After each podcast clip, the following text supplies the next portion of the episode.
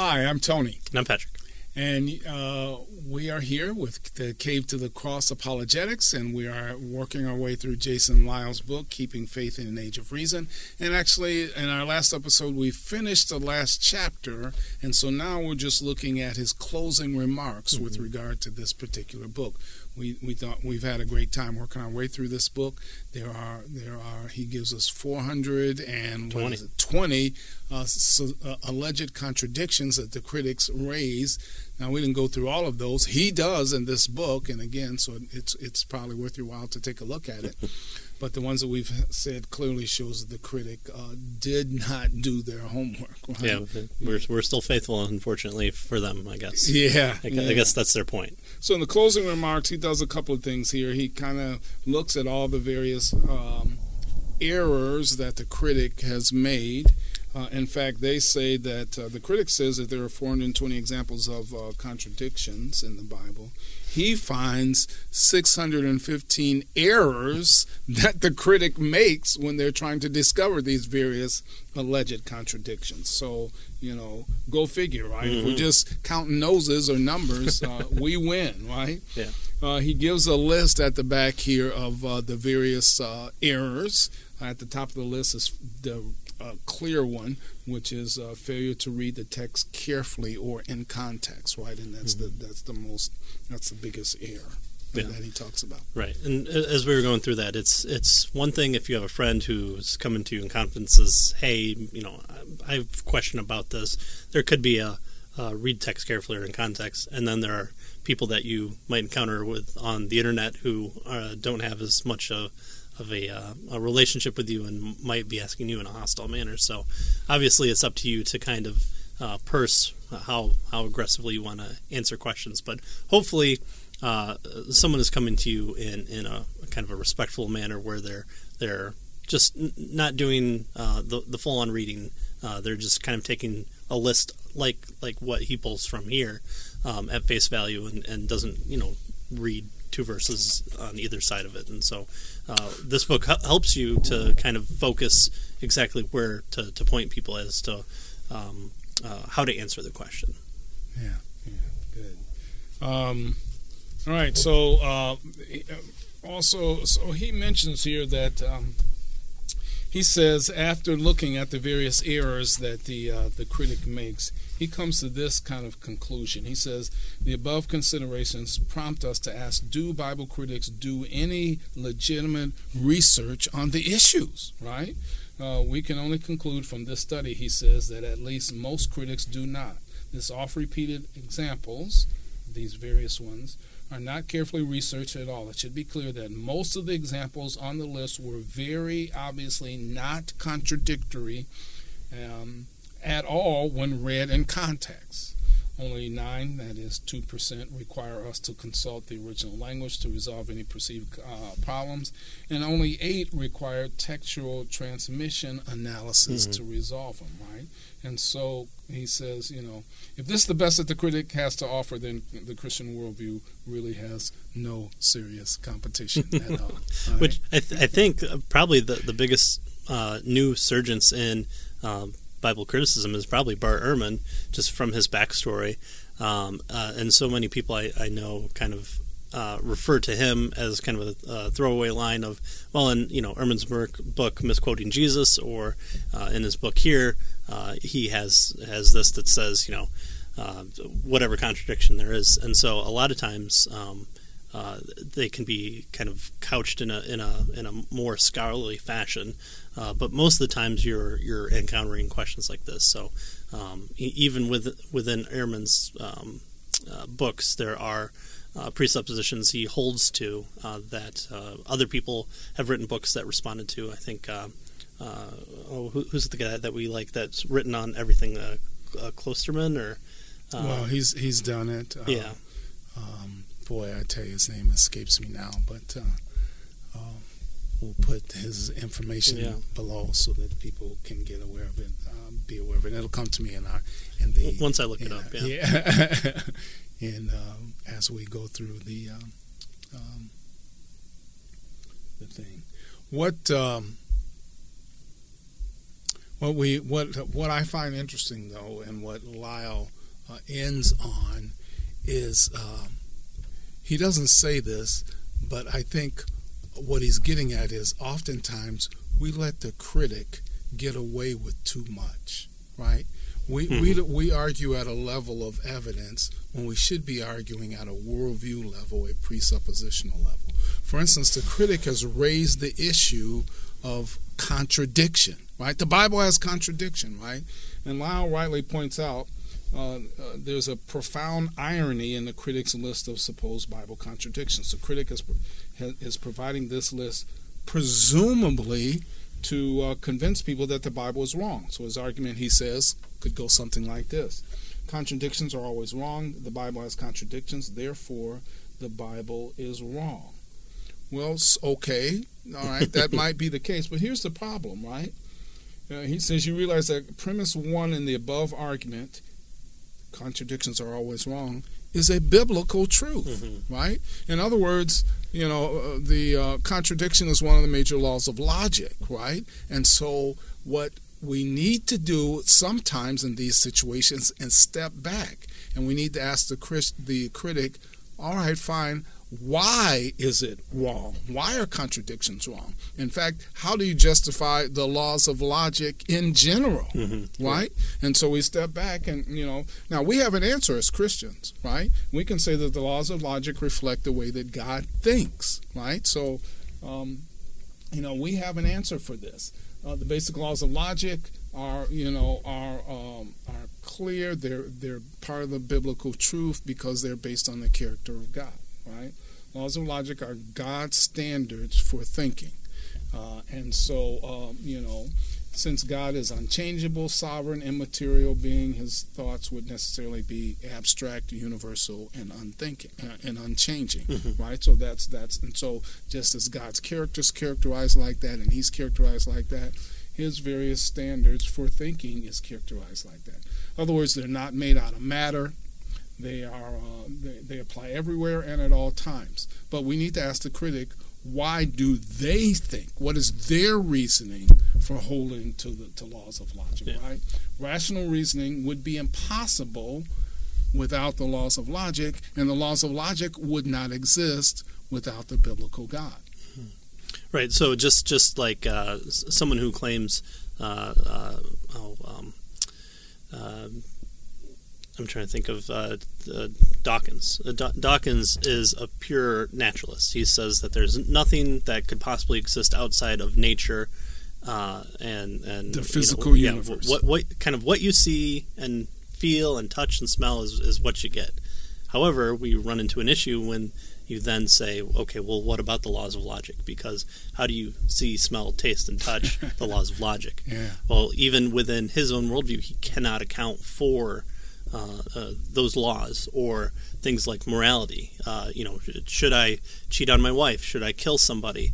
Um, th- there's no there's there's no materialistic uh, substance you can kind of point to that says uh, you yeah. know th- this this one action is right and one action yeah. is wrong. They're all actions. They, they are actions from yes. a naturalistic point of view, mm-hmm. and and the only way I mean you could say well I don't like you know right. that sort of thing, but you know what makes it this particular action a bad or a good action or something like that, right? Mm-hmm. That's that's the issue, and so you kind of you kind of have to take a step back and ask them to defend their worldview. Really, is what we're getting at here. Right, right. right. So even even with this contradiction, uh, the, the, or this um, the statement about the law of non contradictions, you can ask them, well, how, how do you know that?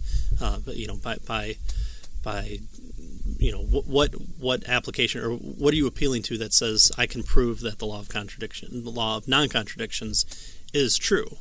Well, for them just to go, well, I just know it well, you could just take the same approach and say, well, I, I, I know it too, and I have a different reason. So yeah. I just know that it's God that causes yeah. us to be able to appeal to the law of non-contradiction. So you're you're just appealing to personal experience um, isn't really going to cut it because again, people have different experiences, and in fact, uh, postmodernism um, kind of hinges on that. And so, uh, a true postmodernist uh, who uh, adheres to his own uh, worldview would say you're right and also I can't prove one way or the other if the law of non-contradiction is accurate.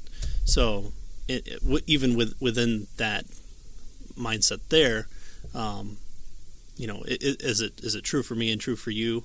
Yes. Well, there's a positive statement as well. So even even when you approach a um, person who's trying to get away from uh, standardizations of truth and, and and they're trying to say, oh, you know, here's a third option. Even within their uh, presuppositional worldview, they're they're failing to adhere to their own uh, worldview. So they're being inconsistent, and inconsistency is a sign of a failed argument. Mm, yeah. um, so what you can also say is, um, you know. Um, so basically, you were right. saying they can't really appeal to their experience. Right. I just know it.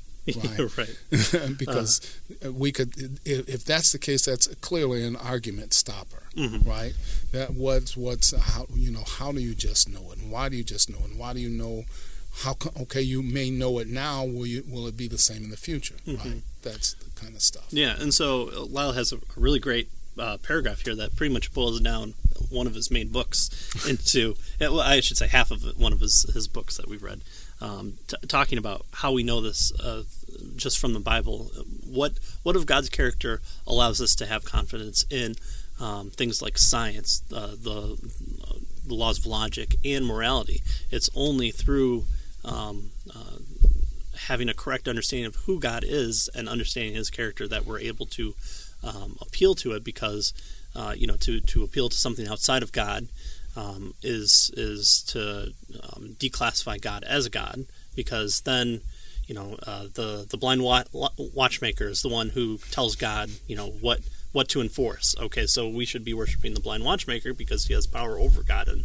in some fashion uh, or if they're just arbitrary means, then um, you know, for God to say, uh, you know that um, that you know uh, Mars is in the sky today and uh, the Mars is uh, you know underneath the Earth tomorrow uh, is entirely possible, and so.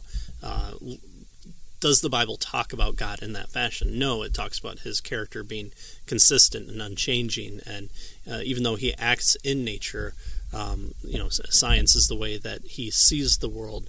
Uh, laws of logic is how God thinks, and morality is the way that God um, commands us from His own character, His own consistent character, uh, to to act. And so, when we fall outside of those, is what we would call being wrong or or sinning, depending on um, you know if it's a if it's a moral um, standpoint. Mm-hmm. Um, you know, it's saying two plus two equals five.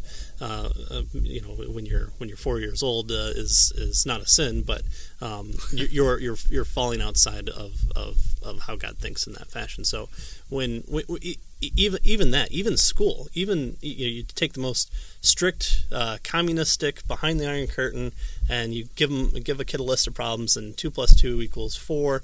Why do you put a green check mark next to it and not um, and, and a red X next to someone who says five? If truth is just all relative, and and, and you know we, we should be uh, lambasting uh, teachers for you know being being inconsiderate to our precious being little ones. dogmatic. Yeah. oh, our, it's yeah. just terrible. Yeah. Well, you know, how, how, do you how do you have this this understanding of of what um, what what what the world is made of and and how we can come to know things. Uh, Nancy Pearcey in her in one of her books that we that we did Finding Truth talks about kind of this application of um, you know you you have a box and if you can fit all the things within um, your worldview into the box and there's nothing outside of it that escapes it, then you have a consistent worldview. And so that's a, a good thing to have because um, you're consistent and you're able to appeal to it.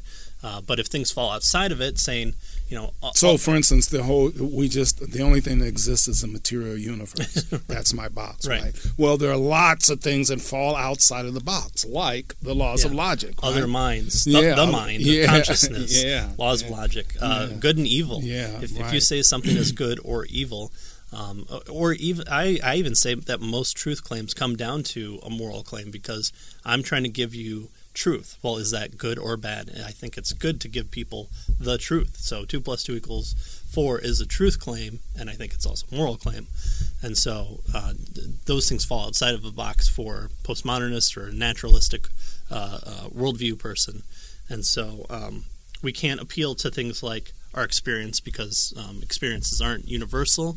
Uh, you know, I, have never been to the moon, but I'm assuming other people went to the moon. Yeah. Uh, I've know. never, I've never died, but I, I guess I'm gonna die one day. you know, well, I've never yeah. experienced that. Yes, I, am I'm pretty sure a truck that would hit me would hurt, although I've never been hit by a truck. um, those type of things is, yeah. is, is, you know, or, or you can't appeal to um, past experiences, which um, we, we see even in the scientific community. Uh, you know, w- what's true today has always been true, but even within their own worldview, that's not been the case because if you subscribe to uh, thoughts like evolution, um, you could have you know punctured, uh, uh, punctuated, punctuated equilibrium, yeah. or panspermia. Again, you know, you can have you can have these appeals to quick, uh, you know, the Cambrionic explosion. You know, where did all these things come from in a, a quick period of time? Or you know, you can say, well, the princess and the frog. The princess kissed the frog, and suddenly there was a prince. Oh, nope, that's fairy tale. Right. Well, uh, you know, how, how is that when you know over millions of years you could have that, right? So, what if you had this, you know, punctured equilibrium where a kiss mixed the DNA of the princess to the frog, and suddenly you got a handsome prince? you know, um, it's it's entirely possible within that. Or you know, by what basis do you say it's impossible? So um, experiences of all humanity are, are not universal. Uh, so Lau goes on to say, so the unbeliever is quite in a bind. On one hand, he wants to argue against the Bible on the basis that it has what he believes to be contradictions. On the other hand, apart from the truth of the Bible, there would be no basis for arguing that contradictions are always wrong. Why? Because the Bible presents the clearest, uh, most consistent form of argument that explains uh, things like um, the, the laws of logic. So uh, even starting at the first premise in his argument uh, against the Bible assumes that the Bible is the case. Yeah. So uh, you know, um, God God is evil, uh, or, or um, uh, to, to, to be evil is uh, to to be wrong. God is evil in the Bible, therefore God is is wrong. to assume any of those those points assumes a, a worldview that that the person cannot have. if if they're a naturalist, you know, what is evil? What is good? Uh, how do you define those things? Um, and and there are books that try to do um, do that and say, oh, whatever supports um, survival. So we, we see that in, in um, whatever brings harm in, yeah. in, Dawkins' book. Survival of whom? You know, let's say bacteria. Right. Uh, or, or, or to, to, to, say, is it okay that uh, yeah. yeah. Uh, uh or, or, or, do we yeah why do we why do we privilege uh, the human human beings right. if uh, you know I mean there are other species right? Mm-hmm. right. Yeah and you could say that we're both a benefit and a harm depending on how you look at it. Yeah. So you know why, why is why is that the case? Or um, you know, we, we, we see with science, um, science has changed and has not, should say the, the way that science is done has changed, and so to be dogmatic in, in uh, on how we approach science um, is is you know we, we can't say you know we, we can't say we've always used the scientific method. We found a better way, and so far the scientific method seems to work. But what if we discover that 222nd dimension of string theory, and all of a sudden you know theorems go out the window, and we're just presented with you know cold brute facts or or, or um, contradictory items to our eyes. How, how do we how do we look at those things? So, um, you know, Schrodinger's cat kind of kind of kind of hints at that. Yeah. You can hold two his, his two, hat two or things. his cat. Well, either one. Oh, okay. Whatever you put in the box. Yeah, it's Schrodinger's yeah. hat and the, the cat in the hat. Yes. Um, so, to rationally resolve this issue, the unbeliever would have to either one embrace the truth of the Bible, which they cannot do. That's what they're arguing against, or they would have to reject the premise that contradictions are always false. In which case, uh, that person would not be able to con- congently argue. Uh, cogently argue that the Bible is wrong yeah, yeah. so the allegedly issue, having exactly. So the issue is why are contradictions wrong, mm-hmm. right? And how do you justify the claim that contradictions are wrong? Sure. Do you justify it by your experience? All the contradictions that I've experienced so far have been wrong. Okay, that's fine. What about in the future? Things change. How do we know that that won't be the case in the future, right? Well, you know, uh, that's that's silly. Well, is it? I mean, that's yeah. that's a, that's an you know your your worldview needs to take that into consideration. The yeah. Christian worldview says we know contradictions are wrong. It's because they violate the character of God. You say based on your experience, but you haven't experienced everything. In fact, universal human experience hasn't experienced everything. especially the future. Right. At one time, universal human experience said that the sun circled the earth, right? Well, clearly, universal human experience, you know, if we want to say it that way, was wrong, Mm-hmm. right? I mean, the earth spins. That's why we see the sun seems to move in, in terms of it. So, why are contradictions wrong? How do we know they're wrong? How do we know they'll continue to be wrong? Well, how do you justify that, right? It's a silly question. No, it's a question about uh, uh, the consistency of your worldview. Does your worldview allow you to consistently and coherently answer those types of questions? Right? If it doesn't, you need to consider a different worldview. Right. The Christian has an answer. So that's why in, in episode uh, 13 we, we talked about this don't answer answer. You're you're you're more than welcome and free and and, and you know Lisle's book is, is a testament to that to answer the, the objection that is raised. However, there there are uh, a, a means by which we can actually take a step back from that that uh, that question and say, well, let's not answer according to what standard you present. You know, uh, God in the Bible c- commands um, the slaughter of, of innocent people. Um, okay, well, you know, yes, he does, and let's try and you know, make a, a way uh, for us to not uh, uh, talk about this in a in a in a strict legalistic manner. Or we can say, okay, first of all, why is killing of innocents wrong, and also, what do you de- determine as innocence? Because within that question, there's the assumption that who God commanded Israel to kill were innocent people, and we know from just our study in last episode was there's no one righteous, no, not one. So, according to in, in God's mind, uh, in, in God's uh, standard, there is there's no one who's innocent except Christ, and you know. So And it's a moral question. Why, you know, what, uh, what, uh, what is the standard, the moral standard that's being violated, and who determines that that's the standard? Mhm. Do you? Does it? Do, do I individually? Do I? Do we collectively, as a nation, a society? who determines what the standard is? Yeah. Right? And you know, can the standard change? And what's the basis of the standard? Yeah. Well, the Christian has an answer. Standard is the character of God. Pluto was a planet. Pluto is no longer a planet. Long live Pluto.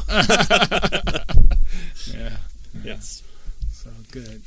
So that's kind of how uh, Lisle ends this particular um, book with this, you know, kind of uh, going through here and what he calls closing remarks with regard to this. And he challenges from a worldview, presuppositional perspective, the unbeliever to justify the, even the, the claim that contradictions are wrong. Right. So, like with with evidentialists, there, there's the ability to just answer question upon question upon question, but there's also kind of the um, uh, the way to go. Okay, uh, unbeliever, you say that that evidence is in your camp. Okay, you can take that evidence. Well, do we honestly believe that that person has evidence of God not existing, or God being evil, or God being contradictory, or do we actually have a, a, a way to answer that? And so this presents the most um, coherent and logically consistent within a person who believes uh, in Christ's uh, approach to how to um, answer those questions uh, as far as is there evidence outside of God's um, order, I guess. Yeah, yeah. I mean, there's nothing wrong with arguing evidence against evidence. You got to know a whole lot of stuff, right? Mhm. But when you challenge a person's worldview, you don't have to know a whole lot. You have basic questions. You get them to attempt to justify their worldview, basic presuppositions about the way things are, and you will find that the unbeliever cannot do that, Mhm. right? They cannot do that. Right. So that's why a, a lot of times just just answering these types of questions might even be more beneficial within the confines of people who hold the same standard. So in church, how, how do we how do we answer these questions amongst ourselves? You don't have to go, well, what's your presupposition? Well, we all share that same presupposition, so there's no point in in going against uh, uh, that person uh, for their presuppositions, unless it's to point out something like, well, you know. Um, you know, God wants us to live all in love, and so what's true for me is not always true for everybody. Well, okay, then the the, the their understanding of who God is according to the Bible, uh, which is our standard of revelation uh, to us by God, um, is is flawed, and so we should want to correct that. And so that's one of the, the reasons too that we meet together as as a body of believers is to make sure we're kind of on the same page, so Hmm. to speak. In that. And, and it should be clear we're not saying that an unbeliever cannot reason. Right. And we're not saying Right. that an unbeliever cannot act morally. hmm Right? That is not what we're saying. Right. We're asking how do they justify? Yeah. How do they consistently Yeah. do those things? Yeah, yeah. How do they justify those the, the various claims that, that, that they that they want to hold to, Mhm. right? Within the perspective, especially if you're talking about a naturalistic worldview, Right, How do you justify those things? So yeah, uh, I think we went through this. We we mostly agreed with a lot of his answers Yeah. on, on on this. There was a few that we probably would want to reconsider, but I think even Lisle would say too that um, what he presents is kind of a, a shotgun approach. Uh, as far as it comes to answers, because he's not answering completely. Um, there, are, there's a, a ton of other books on there. Um, uh, Geisler has one. Uh, I think uh, is F.F. Bruce or one of the other guys um, uh, who's into Greek language tends to go through and offer, like when we talked about, does Paul hear the voice or do the men understand the voice? He he delves down into the language aspect of it. So that not to say that there aren't um, good questions to ask here, and in fact. Um, we should also be concerned not with just the unbeliever, but also with those who fall outside different into different religions, like Mormons and Jehovah's Witnesses and Muslims and um, uh, Jew- Jewish people. And the challenge is to ask them how do they justify their their worldview. Yeah, that's that's one of the biggest ones. So, uh, to you know, we we should um, worship God as as the only God. Well, to a Mormon, yes, you're supposed to worship God because He's the only God that you're supposed to worship, but He's not the only God. Well, okay, then how how does um, how do the laws of logic work in a world where there's uh, almost an infinite number of gods? Who, who is the original God? Well, there's never been a time when there hasn't been. Okay, so there's no such thing as the beginning of time. Therefore, there's no way to get to this point in time because we would have had to have crossed an infinite number of time points to get to this time period. Uh, so th- there's where you can point to a contradiction within their worldview and say because you bo- you have this presupposition, um, you the, the, the just the ability to say that there's a time when something happened um, is contradictory to that. So um, understanding a presuppositional worldview also gives you the ability to answer questions like who Christ is and, and who God is uh, among people of different religions. Yeah, good. All right. All right. Well, thank you very much for tuning in this time, and uh, we appreciate you uh, sharing this book with us. And uh, until next time, we'll we'll see you. Yeah, stay tuned for our next little uh, commercial that we'll do for the next book that we choose. Yeah. Have, have a good one.